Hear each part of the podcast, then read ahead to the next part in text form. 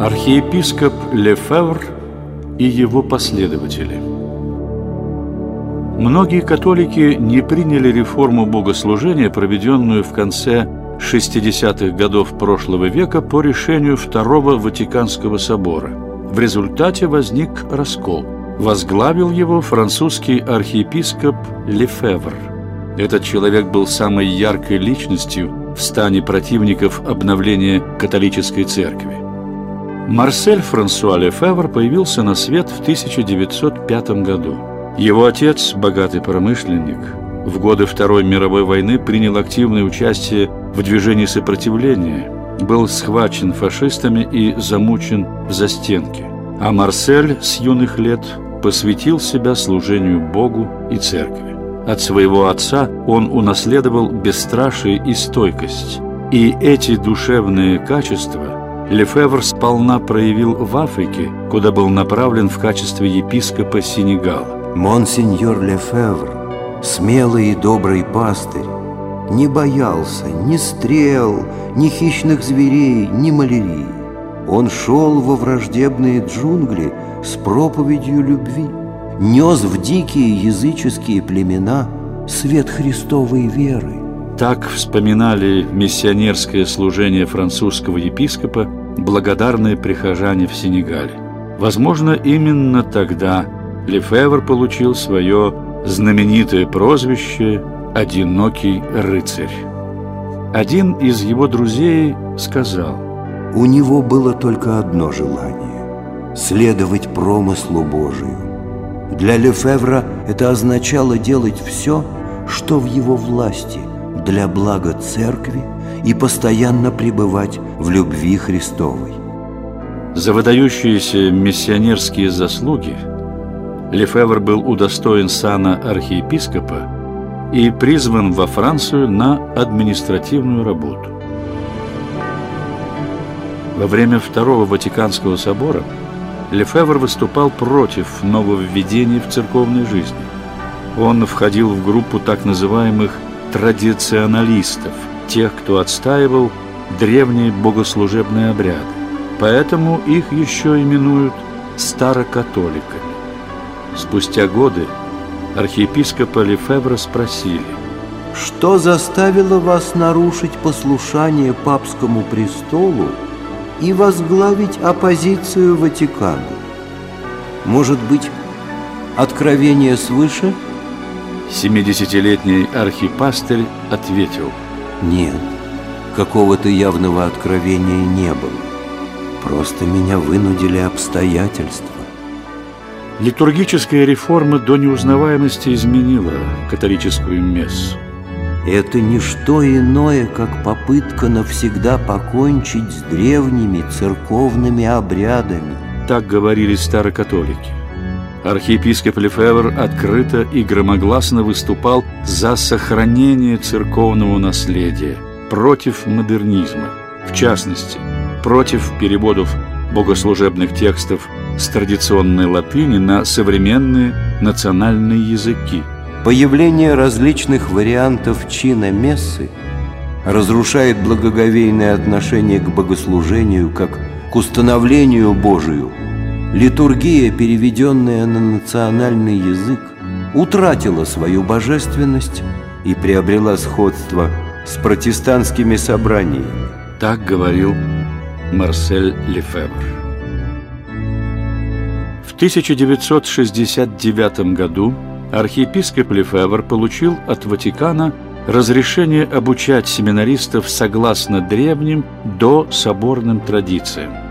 А в 1970 он открыл в Швейцарии в стенах монастыря старокатолическую семинарию.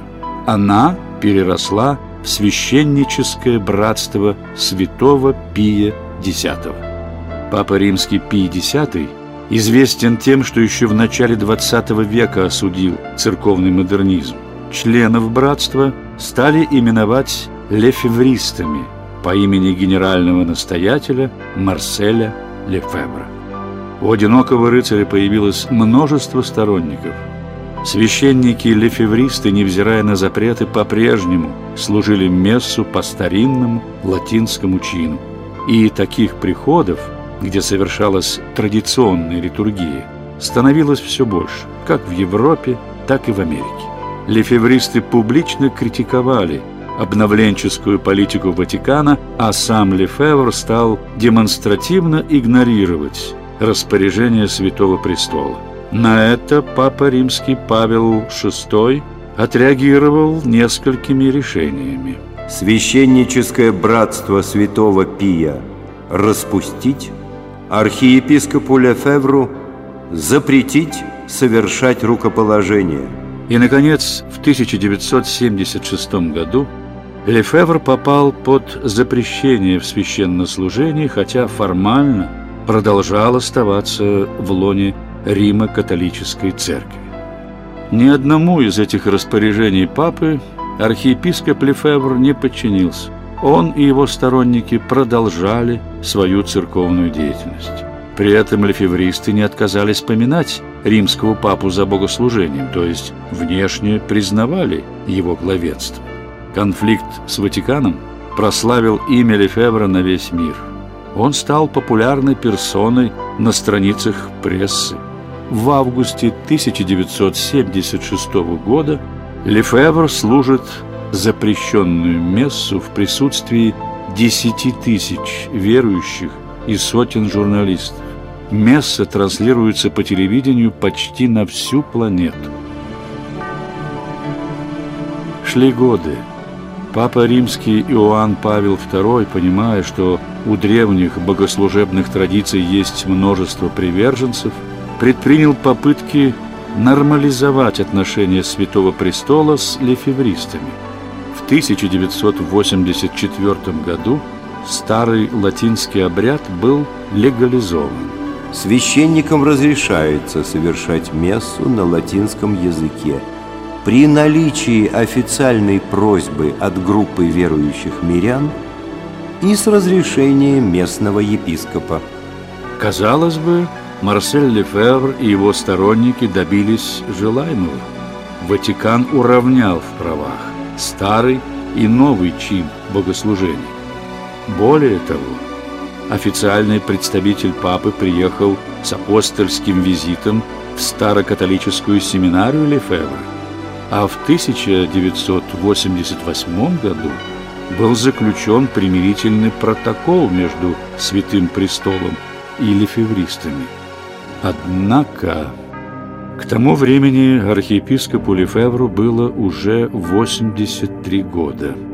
Он чувствовал приближение смерти и не мог не думать о преемниках. Кто возглавит католиков-традиционалистов после него? Переговоры с Ватиканом о рукоположении хотя бы одного епископа из братства святого Пия X зашли в тупик. И Марсель Лефевр в июне 1988 года самочинно, без разрешения папы, рукоположил четырех епископов. Иоанн Павел II не мог оставить такое деяние без последствий. Газеты всего мира вышли с заголовками «Марсель Лефевр, епископы, отлучены от католической церкви». Диалог между Ватиканом и лефевристами был надолго прерван. 25 марта 1991 года Марсель Лефевр умер, так и не признав за собой вины – в произошедшем церковном расколе. Незадолго до смерти он сказал «Я никогда ничего не делал ради своих личных выгод». Спустя годы часть лефевристов воссоединилась с официальной католической церковью, а 21 января 2009 года Папа Римский Бенедикт XVI снял отлучение с четырех епископов – рукоположенных Марселем Лефевром.